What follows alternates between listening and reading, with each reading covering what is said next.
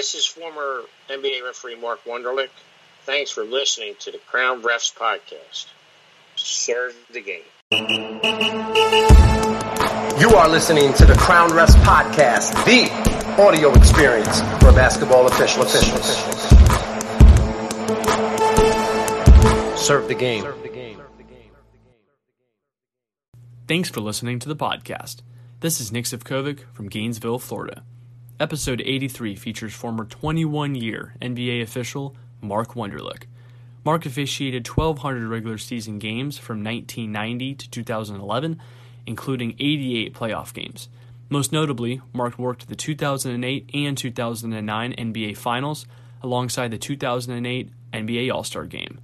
In this podcast, we will be focusing on the importance of habits and mechanics, primary and secondary coverage responsibilities, some tips for watching film, and the two most common mistakes that officials make.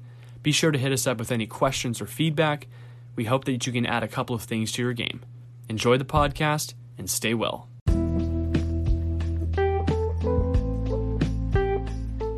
You know, one thing that's pretty consistent with the officiating industry, at least in my experience, with regards to our process and coming up in a system and moving up through the ranks, is you can't really skip steps. You know, in most cases, you don't go from freshman ball to work in D3. You don't go from JUCO to D1. But you, my friend, have a very interesting success story on how you got your shot. Why don't you tell us about that? Yeah, it was. Uh, there was two things really. It was in 1987 um, during the basketball season. I had just broken into uh, high school JV, which I was excited about. I was working a game, a local high school game here, a JV game, which is prior to the varsity game. And uh, after the game, a guy walked in the locker room by the name of Lou Bonder, who was the head of the Atlantic 10 at the time. And he told me he wanted me to go to three Division three colleges the, the following three Saturdays. And he gave me three college, uh, D3 college games uh, in front of the varsity referees who were like looking at me like, are you kidding me? And I had no idea the opportunity was offering me at the time. But uh, it got so it kind of got so silly that I showed up at the uh, the college games wearing my high school jacket. So uh, the guy I was working with says you might want to take that off. So, but that was my first shot. Then that summer, uh, the story changed my life, and the man that changed my life was Joey Crawford. I was working a lot of summer rec league as we all do, men's adult leagues. Before you get into Joey, you went from JV ball to college. You obviously didn't know the rule book. You didn't have uniform. So how did that that go for you? Uh, I just basically officiated to the best of my ability and just tried to get you know as many plays right as I could. And uh, I was I've always been a systematic guy. Like I always you know, I understood my, the mechanic end of it. I, like you said, I, did, I wasn't fully aware of all the rules, and uh, I think I worked with Bobby Donato's brother in my first game, Jimmy Donato, and he basically helped me through. So I chased the ball in the first half, and I think I refereed a little bit in the second. so, but uh, and how, it went well. How far did you move up through the college ranks? Well, that's what was funny. I was Lou had talked to me about attending the Atlantic 10 tryout that summer but I was working a lot of summer rec league games, uh, men's men leagues throughout the area here in Philadelphia. And uh, there was one league that was called Bailey Park where they had a lot of Big Five players, former Big Five players. And every night the games were like the firemen against the police. I mean, they just Big Fire. I'm sorry. I'm sorry. The Big Five for the people outside of Philadelphia. Which schools you mean? Uh, St. Joe's, Villanova, Temple, uh, Penn, um, and LaSalle. And what happened was during the summer, they would formulate teams, former players, and they would get together and play in this league. It was a really good league. And uh, I would go there every Thursday night and get $20 a game, as we used to back then, and, and just go basically go and try and work on my craft and have, you know, grab a little money for formula and diapers for the kids. Mm-hmm. And um, after the last game was championship game, and uh, this guy walked across the creek, and I was getting my stuff off the table and he said, "My name's Joey Crawford." And I said, "Oh my God!" You know, I was like looking at him because I had just seen him on TV working the Lakers in the finals. And he said, "I've been looking at you through my kitchen window. I live right there." We pointed to his house. Good location. yeah, he goes, "I'm looking at you all summer, and there's there's something I like, and you know, you got to lose some weight. You know, you got to do this, you got to do that. But I called my boss, and I think we're, we're, I'm going to try and get you an invite to Los Angeles. So, uh, as I was trying to gain my breath, you know, and everything, I was just like, uh, you know, oh, okay, you know, okay, and uh, I got home, and then three days later, I got a Federal Express package from the NBA to attend the uh, NBA Summer League in Loyola Marymount. And uh, Joey, who I didn't know from you know from nobody. I mean, here's a guy uh, I had no connection to, no former prior meeting. Um, find some stranger on a playground in the middle of June and it changes the man's life in about five seconds. So, I mean, I love that man. So uh, people people don't realize uh, the things he's done for this craft and the things he's done for the people with inside this craft. And you know, he, he granted me the opportunity to go, and, and, and three years later, after three years in the CBA, I was hired into the NBA. It's funny. We always hear, uh, make sure you work 100% no matter where you are because somebody's always watching. This is a clear case of that really manifesting. Yeah, I think it. I think it applies and covers a lot to your listeners, right?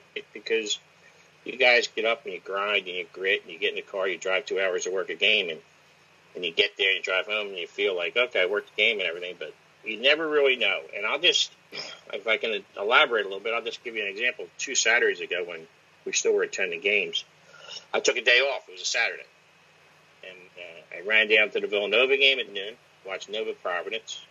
Then I shot over to the Liacouras Center in Temple and watched the high school district playoff game. And then at 5:30, I, I, I was able to make an Archdiocese CYO championship game. Nice. So I, I ended up watching nine referees, and I spent the entire day just watching their eyes, and uh, you know where they were looking, what they were looking at, and it was interesting for me to see, you know, to see the different levels. And you know, I was thoroughly impressed with the Archdiocese CYO guys. I mean, there were three young kids that were just working the system and working together, and a lot of teamwork and trust. And it, it just caught my eyes how how many people in this you know in this profession are trying to get better every day. And it was it was exciting for me.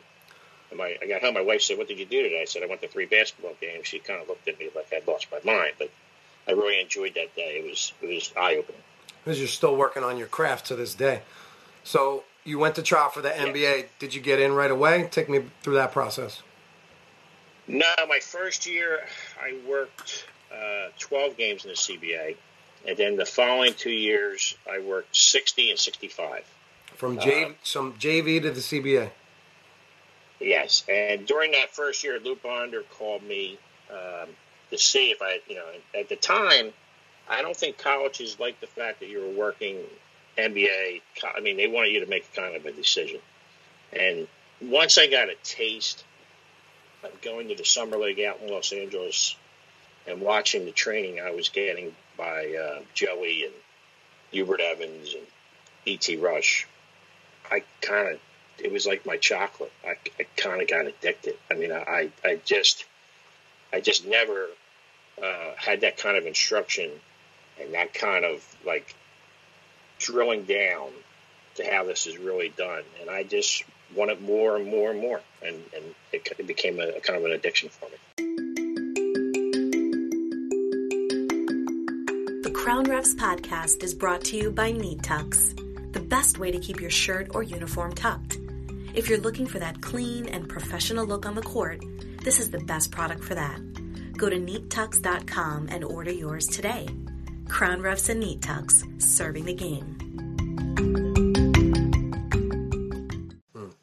So you worked in the league 21 years. Just give me some of the um, memories that kind of stand out the most to this day. Uh, well, I'm not a big storytelling guy, but um, I guess work in the All Star game, being a crew chief in the All Star game in 2008 was big.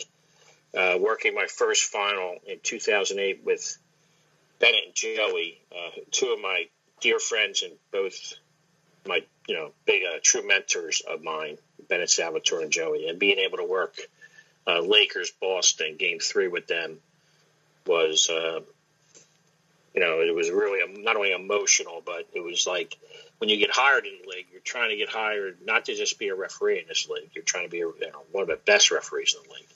And when I got to that point and was assigned that game, you realize you, you, you reached a goal. And, and, and that's one of the most memorable things for me as far as um, being able to accomplish that. Unfortunately, the NBA just lost an icon, an absolute legend, a person that was really dear to, to, to our hearts in Kobe Bryant someone that you got to officiate many times over the years, including those NBA finals. I know you have a pretty funny story. Tell us about the time you teed up the Black Mamba. What happened was it was my first first final, and I could tell it was it was bigger than I thought because I I couldn't get into the captain's circle the beginning of the game. There were so many cameras and everything. So I thought, wow. So as the game started, um, I was a crew chief through the first two, three rounds. And then in the finals, I was the umpire because Joey, of course, or Bennett were crew chief and referee. And as the game started, I could feel that uh, um, every play that was debated was going to be debated with me. And um, from Paul Pierce to Kevin Garnett to Kobe, everybody was coming at me. And Joey and Bennett were making calls, and and they were like, you know, they would just come to me come to me, come to me. So finally, about the six minute mark, I realized that I was going to have to spend 48 minutes of this pure torture. So Kobe went to the basket. He gets stripped pretty good. I got I got to it early. I saw the ball. I saw the hand on the ball. Saw it go down. Boston was on a fast break.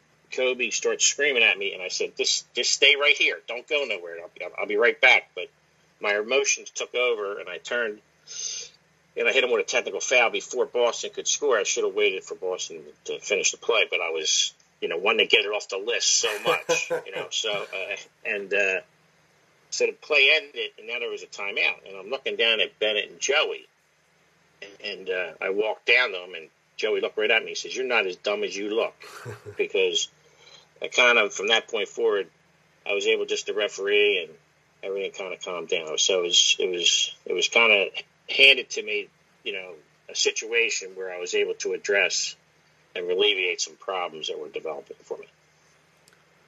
But as all referees go, you know, you think you think you arrived, and all of a sudden, five minutes in the game, you realize you haven't. So it's like it's interesting for all of us. It was a good message for all of us. How did Kobe respond to that? Did he leave you alone the rest of the game? Yeah, he just played. He was just a terrific. You know, he just played, and uh, it was it was it was it was a memory I'll never forget. And uh, uh, being, like I said, being there with Joey and Bennett made it really special. I know you wind up working uh, in the NBA Finals. Just take me through those first couple years. How would you kind of rate your performance in the league? Um, I really leaned on the veterans. So uh, a lot. Of, I had a lot of great mentors in um, Joey and and Eddie T. Rush and Jack Madden and um, Steve Javie as a young crew chief, Danny Crawford as a young crew chief, and I I just tried to bleed out of them everything they could give me, and um, I was pretty primary focused. Uh, didn't stray much. Um, try to stay in my lane. Uh, I tried to get real good with the rules um, because I felt that I could always be an asset to the crew if I had uh, real good rule knowledge well, with some of the veteran people who might not have had as good a rule knowledge. So that way I brought something to the to, to the game every night, something they could rely on as my play calling was improving. Mm-hmm. What are some of the main things that really stand out that that Joey was able to give you and other veterans that kind of guided you along? Well, you know, I can still remember um, being in his living room, and I was 27, 28 years old, and him him pausing the tape in the living room when I drive to the basket and screaming at me, "Who do you got? Who are you refereeing? Who you looking at?" And uh, that still holds true to today. And it was uh, quite amazing that you know all the things that were learned inside his living room back in 1989, 90.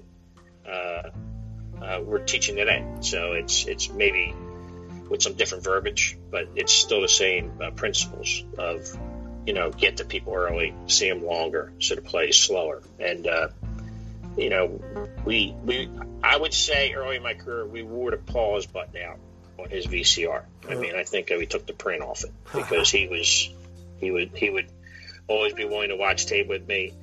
And the big thing was he was always really honest with me to the point where I would leave his living room wanting to punch him. And uh, I realized that he was he was telling me the truth, and uh, that that would really made a difference in my career, I believe. Just like you and, many others, you're a referee lifer, and now you're in a position to give back to the game at the highest level. Talk to me your, about your role as VP of referee operations in the NBA. So basically, um, I, I, I help run the with Monty, Joey Bennett, EF Rush, and uh, Bernie. We we oversee the officials, so we have a lot to do with the mechanical structure, how you know how the mechanics operate. Uh, we have groups that we oversee. I'm also involved in different streams, other streams.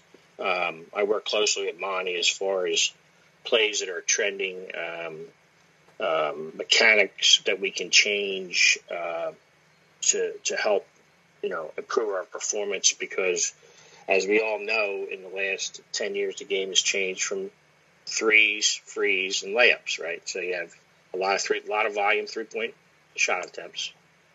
You have free throws and then you have layups. And the mid mid range game has kind of left us. So our, our mechanical structure kind of changed to more of a you know the trail being more attached to the sideline getting more width you know and um, the lead you know, uh, uh, outside ball, you know, trying to work outside in, and then the slide of free throw line extended. So we work hard on starting everybody at dependable positions. We work hard on the mechanics, and then from the mechanics, we build habits because what we do uh, as a group uh, for the developmental development of referees is we believe that mechanics and habits can create like a consistency and a calibration that will allow fairness in a game. Mm. So that that's our that's our goal is to create a calibration and a consistency on each end, which provokes fairness. Because when it comes to officiating, that's what it's all about. I love that. That's a great line. Let's get a little technical uh, for all the ref nerds out there. On the most recent podcast I did with Al Batista, we talked about um, order and sequencing to start a possession and categorizing different play types and kind of having those guidelines to follow, which then helps us be more prepared for those plays. So, what else could you add on top of that? So, uh, mechanically, we, we, we, we, we have a theme. We go in each night. We, we want to referee the three point line, and we want to own the paint with six eyes. Okay? So, by owning the three point line, is you have to get, you have to be honest. I've heard you on your other podcast. You have to see and read the next play on the perimeter. So, you have to locate your shooters because we want you. You know, we like we like to see you do stationary sequencing. Okay, stationary sequencing is you're not moving to a spot as the guy is taking a shot. You're already in a spot because you read the shooter, you step down, and you're there on the pass. So stationary sequencing would be uh, you're in the trail, you have a shooter in your primary, you read the shooter, you step down to make sure you see the next pass coming, you're stationary, then you go through your sequencing. So one of the main sequencing we do with all three point shots is since the beginning of time, screeners screen for shooters. Okay, so we have to always find our screening action first, and we have to find and make sure the guy's behind the three point line, and then we go to point of contact. So the screening action would be one. I mean, the sequencing action would be one, two, three. You would go screen, line, defender, screen, line, defender, and it's imperative that you're stationary because if you get there stationary, you're not you know diving down like you don't see NBA referees diving down their shooters anymore. What do you, you mean? What do you mean by diving down? Like being stacked behind them and then on the catch trying to get underneath to see if they're behind the three point line. We used to see a lot of that. Uh, where they would try and dive down, you know, to see if they're behind, and they'd be missing all the screening action in front of them. We try and do our work early now, okay, by by identifying our shooters, by making pre-adjusted pre-adjustments on the perimeter, pre, you know, as far as position adjustments. So we're there on the catch. We want to be there on the catch, and so we want to have stationary sequence. So I can stand there on the catch, get to my screening action, get to the line, and get to the point of contact. It's a lot slower. So what happens is it allows you to see the play longer. Now, if you I'm a big guy, and I believe in this. it's it's okay to stand in the right spot. Everybody stand in the right spot. Everybody look in the right spot. But you have to look at the plays in the right order. If you're out of order, you'll miss the play. So let's just go over uh, three point shots with screen line defender. And we went to the one, two, three sequence, right? One is screening, two is line, three is point of contact. If you go line one, screener two, the screening action has already occurred. So you have to be in the right order. I know it sounds simplistic, but it's not. When I go to games, the only thing I do is watch referees' eyes, and I can tell tell you after a game if they're in the right order throughout the game. Hmm. I can watch their eyes and see if they're watching plays in the right order. So when something happens and a play is missed, I can tell that they didn't see the play. Not that they saw the play, they didn't call it. They were out of order. They missed the play and they didn't call it. There's a big difference, and we have to get sequentially, you know, sound as far as jump shots. We we we, we go screen line defender. Then when the jump shot is taken, we go to our second sequence, and we take the shooter up, we take the shooter down, and then we go to rebound. Up, down, down rebound. rebound. Up, down, rebound. So let's take that sequence out of order. You go up, and then you go to rebound, and the guy lands on a guy's foot. You don't know what happens. Yeah.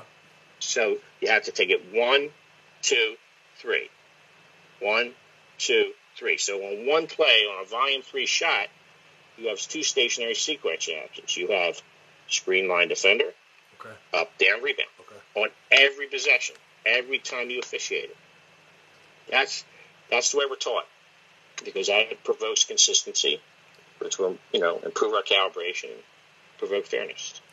Those are great mental cues, kind of as a play starts. You know, it's like a real proactive approach. It's almost we're seeing the game a couple seconds ahead. You know, they say don't anticipate the foul, but anticipate the play. So that's kind of what you mean by that. Yes, and and the key to it, the key to it is to get to your spots. Right, you're starting a dependable spot trail leader slot or it's center, right? Trail leader center. You start in a position, and then from that spot, you you position just based on open and closed looks, right? You never allow players to dictate your angle. You never say settle for the C look. You work hard for the A look, right? And you know a lot of that has to do, you know, when you when you get into that mode of really working hard mechanically, your handoffs are quicker. Like uh, when you, you the lead accepts the ball from the trail. You work off each other's eyes. Okay, we have an unli- referees have an unwritten language. We don't talk to each other for 48 minutes or 40 minutes, but we do. We talk to each other through our eyes, and it's when it's done right, it's like poetry, mm. right? It's it's beautiful. Yeah. I mean, it's it's it's something that you know that fills my heart when I see it done right. Um, and what happens is that unwritten language, that, that unspoken language, can be effective if everybody does it quickly and efficiently. So if me and you are having a handoff from trail to lead, if, if I stay on the ball too long, right, because you're, you're accepting ball, I want to get right off. As soon as I read your eyes on ball, I want to get off to my next primary because freedom of movement. I want to see the first foul. Maybe if I stay on the ball too long, I'll see the push off and not the hold. So I watch that a lot when I go to games too. I watch the ability of referees to give up the ball and work with a lot of teamwork and trust with each other. To be able to say, he has it, I'm off, I'm in my primary. And then that's all done by understanding where the lines are on the floor, right? Because most of our, our, our you know, ball acceptance is based on lines on the floor in the NBA. The free throw line down, the lead will accept outside lane line, the slot will accept. So we, you need to know the lines on the floor and when you need to accept ball. That's I'm, I'm, i think that all works hand in hand uh, with with the habits that we talked about with the sequencing and the mechanics that we need to know. I know that last week when we spoke on the phone, you were mentioning a lot of great um, points about primary and secondary court coverage. Could you talk about that again? Yes, um, I like. I, I, we'd like our officials to remain primary focus with secondary awareness. Okay. Now, secondary awareness means this: if you if you're going to go out of your primary, um, you have to throw a strike. All right, because we did analysis and our most effective secondary area caller is still last to our primary caller. Okay, so that's a pretty accurate stat. So our most efficient secondary caller is our worst primary caller. Hmm. So we want you to stay primary focused, and when you go out, we want you to throw a strike. Okay, now that's for a few reasons. Okay, because when I came in, um, you know, with Billy and Billy Oakes and Joey and Bennett and Bobby Delaney and all those people I work with, Steve, they allowed me to referee. All right, they allowed me to grow.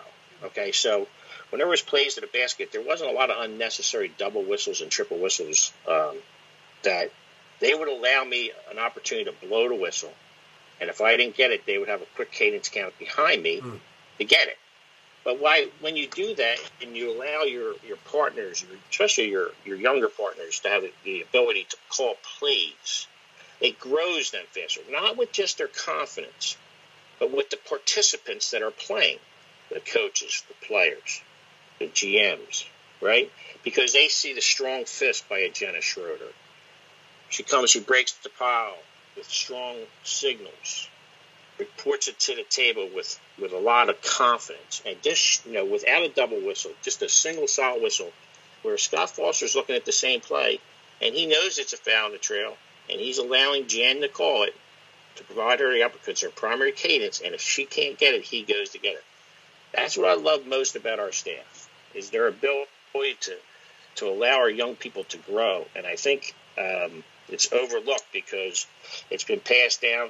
Uh, uh, myself, Joey, like I said, Joey Bennett, all those guys did it for me. My Monty, Scott Foster. That's how they grew us, and Duke Callahan. That's how we grew. They allowed us to referee, and we were all able to make the NBA Finals. And I just think it's important as a senior when you're working as a as a team you realize the importance of not only allowing people to grow, but allowing people to referee, especially with inside their primary. Got a question for you about primary versus secondary. This is um, in slot or trail, so we're refereeing that primary defender all the way to the rim, right? Yes, We, whoever you in our in, in our system, whoever you start with, you take to the basket. So, um, so if the trail starts with defender A and he gets beat, and now defender A is trailing and he's engaged, we stay with him because he may push him, he right. may trip him, he may hit him in the back of the head. So we want to stay engaged with that defender if we start with that defender.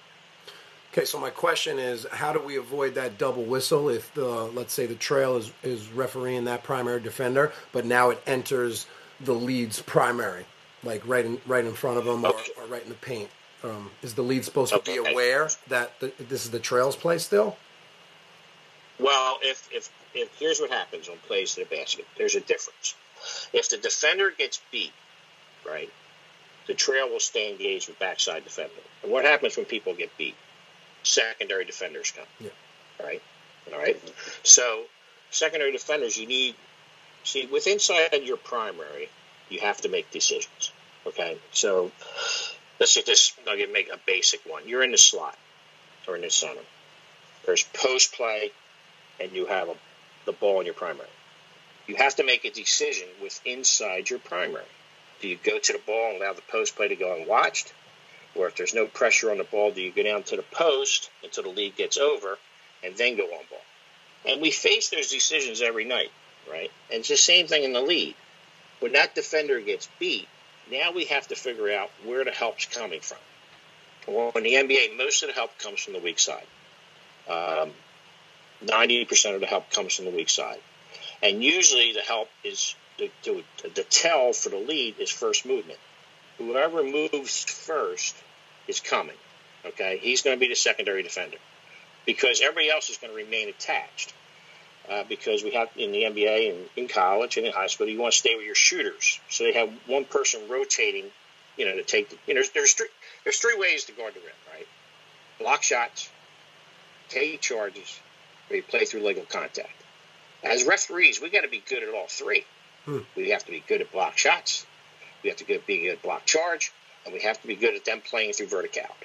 Okay, so by doing that, we have to get the people early so we see them longer, so the play is slower, so we can discern the play. We're not whistleblowers, we're discerners. We discern plays. We just don't blow the whistle on contact. We discern contact. There's a lot of plays that are ugly but not illegal. Okay, so we have to get the people early and just referee the legality of the defender and not the force of the offensive player. So what happens a lot is in the lead, you now get the secondary defender because strong side defender, you know, most strong side defenders are going to stay attached, right? Because that short corner pass is an easy three. So you don't really have to worry about them. You have to worry about the first movement, and usually that secondary defender is coming from weak side. When you get to him, you're on him. That's your defender. The backside defender is the trail. So whoever commits the foul will take the play. The lead can't see the backside defender. He's close to him, right? And the trail with an engaged matchup can't get to the secondary help defender.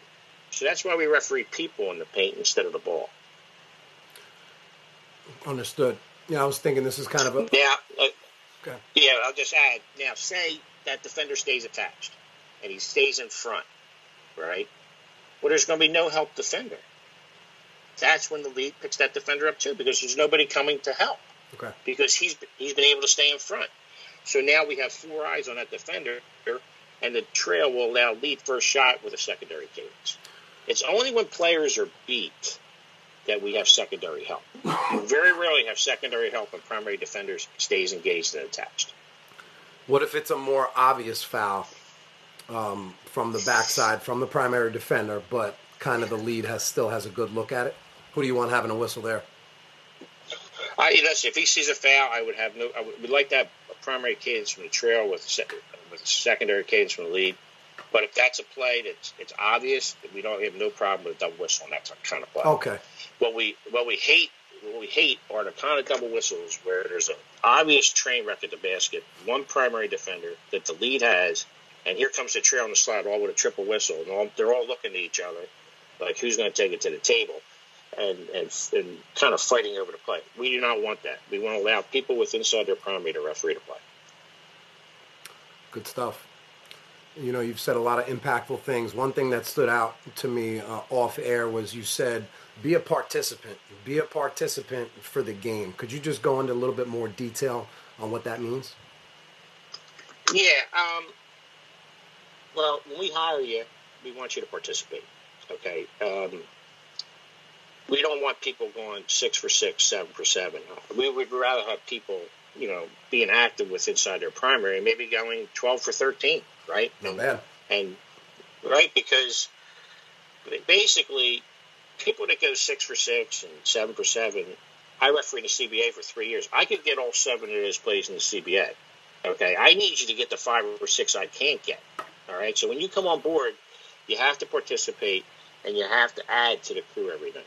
And that's the kind of people we, we like to hire. We like to hire willing people, people that are willing and, and, and willing to, to participate and have grit and resolve and all the intangibles that, that Monty talks about all the time as far as the real thing, courage, uh, what really makes officials, what, you know, you know, the, the, the, you know, that discipline. And, and, and that's what we're looking for every night. Now, it's, hey, listen, when you first come in, you, it, there's there's a lot going on. I mean, it's it's hard, but we ask a lot of we have, you know lots asked from those that are hired, and, and that's just the way it has to be.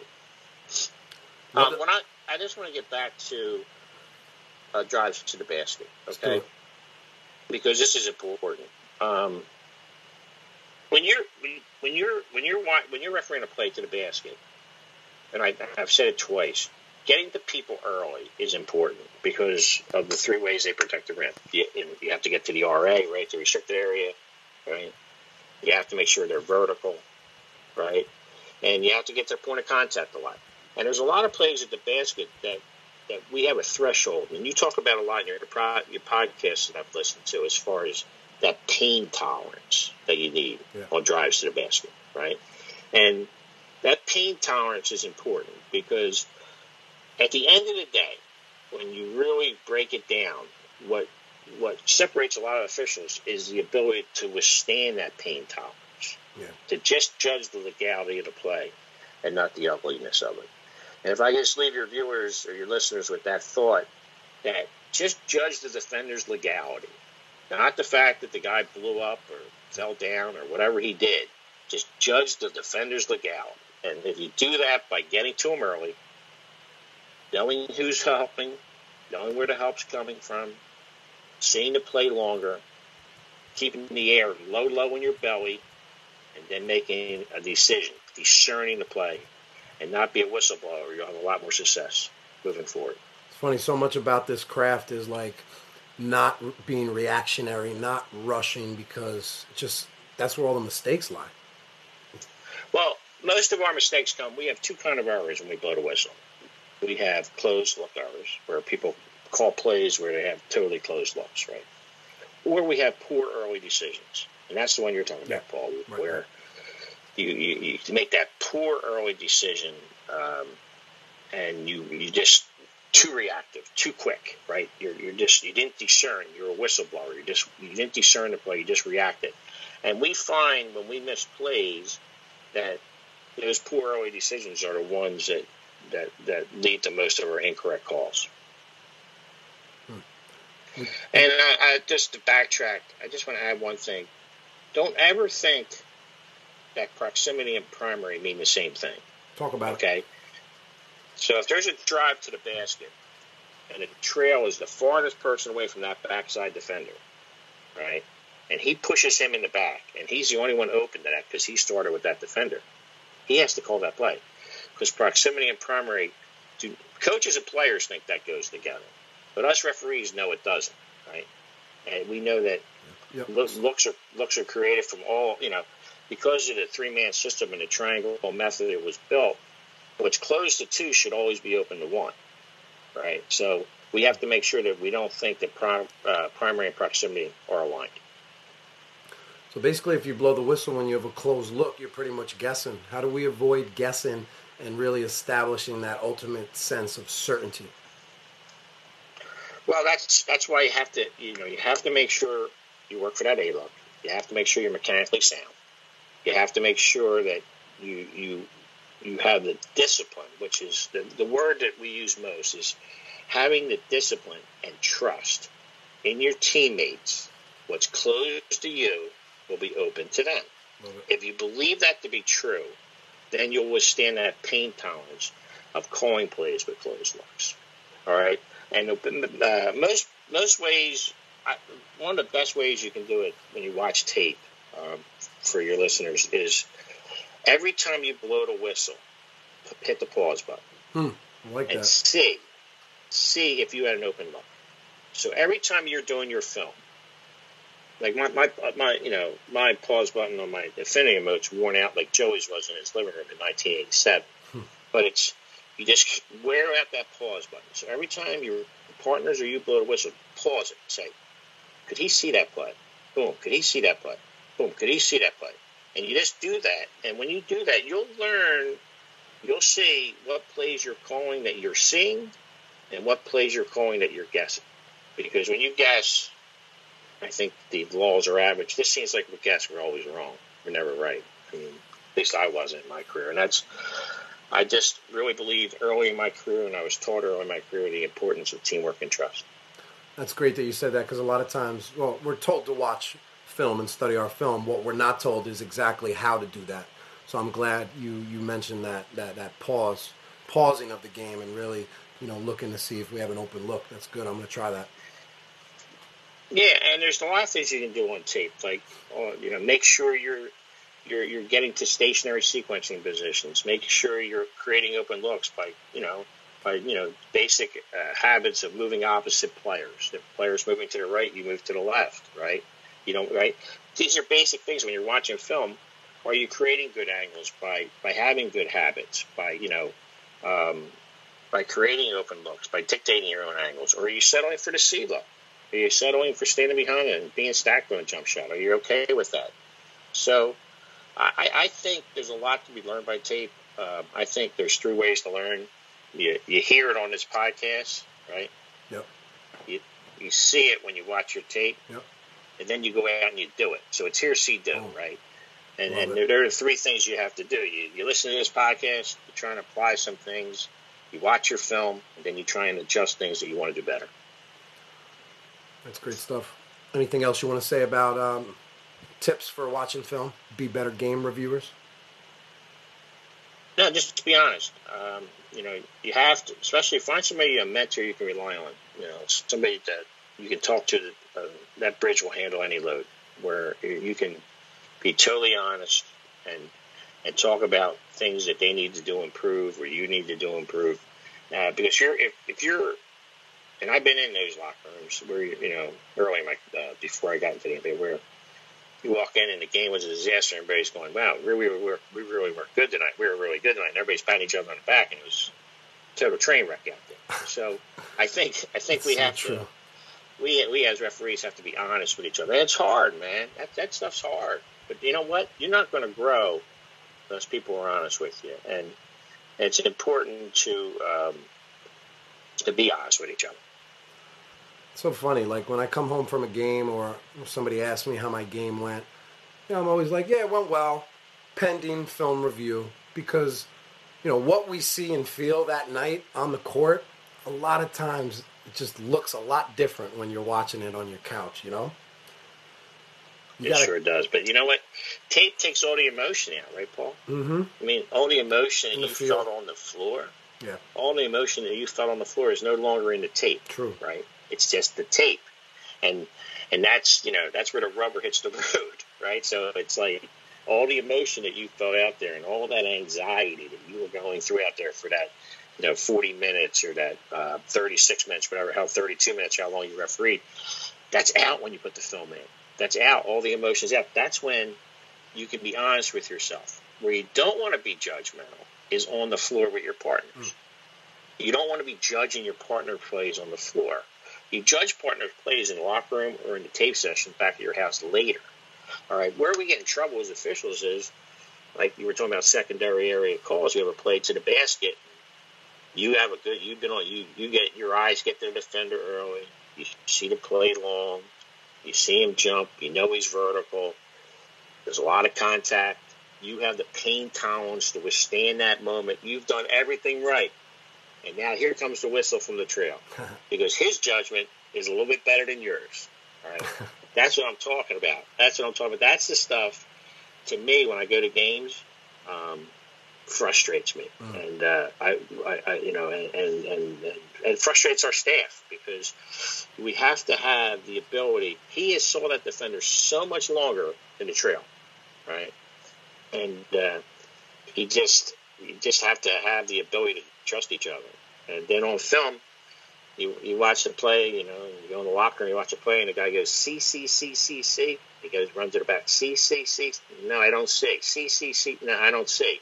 Well, if he has to run it back three or four exactly. times, he's wrong. Yep. Anytime on any play, travels, any fouls that you have to continuously bring back and slow down, you're just trying to look for you know ways that you got it right.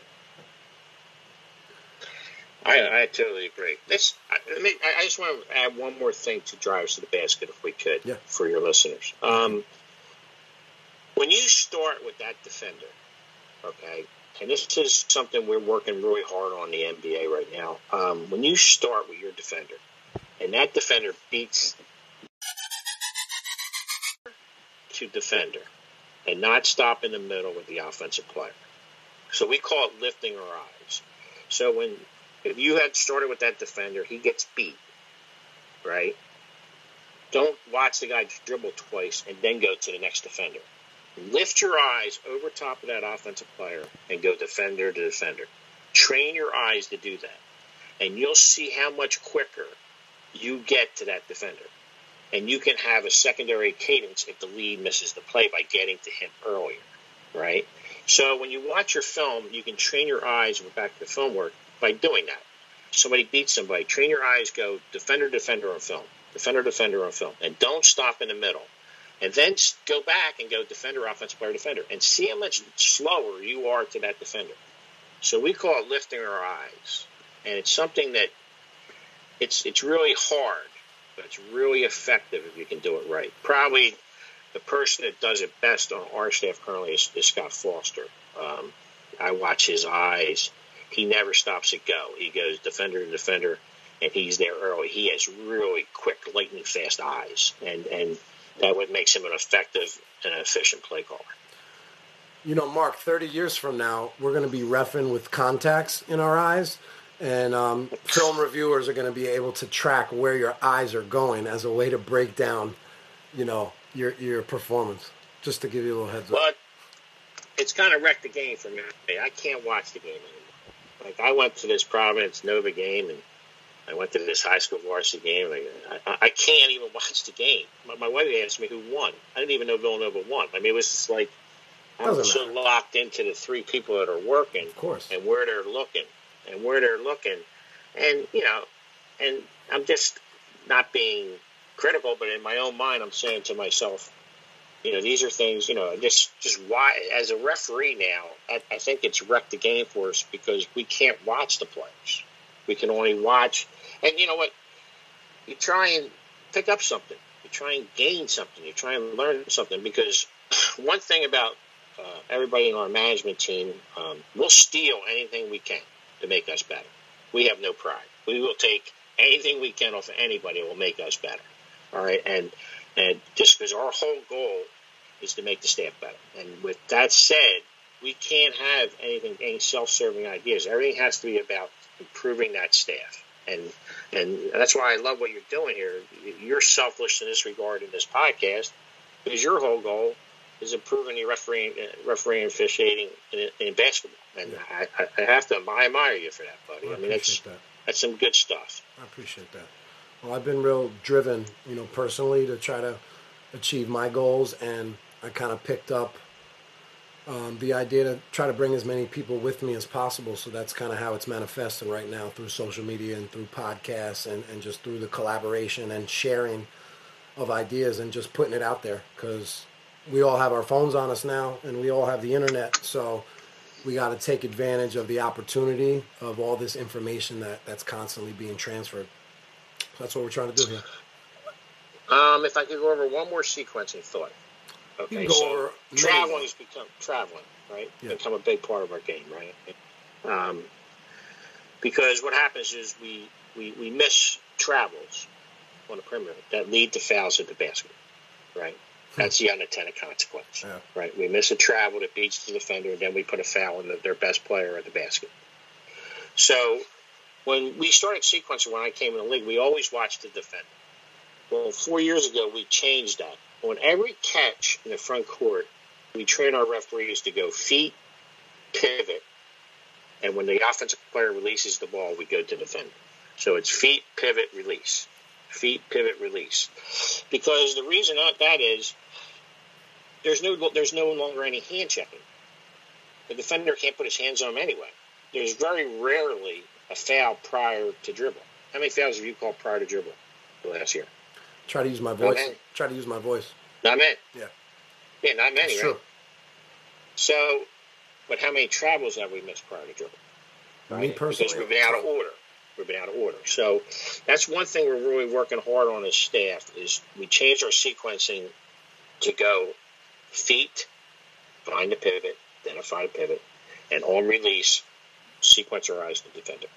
So it's feet, pivot, defender. Feet, pivot, defender.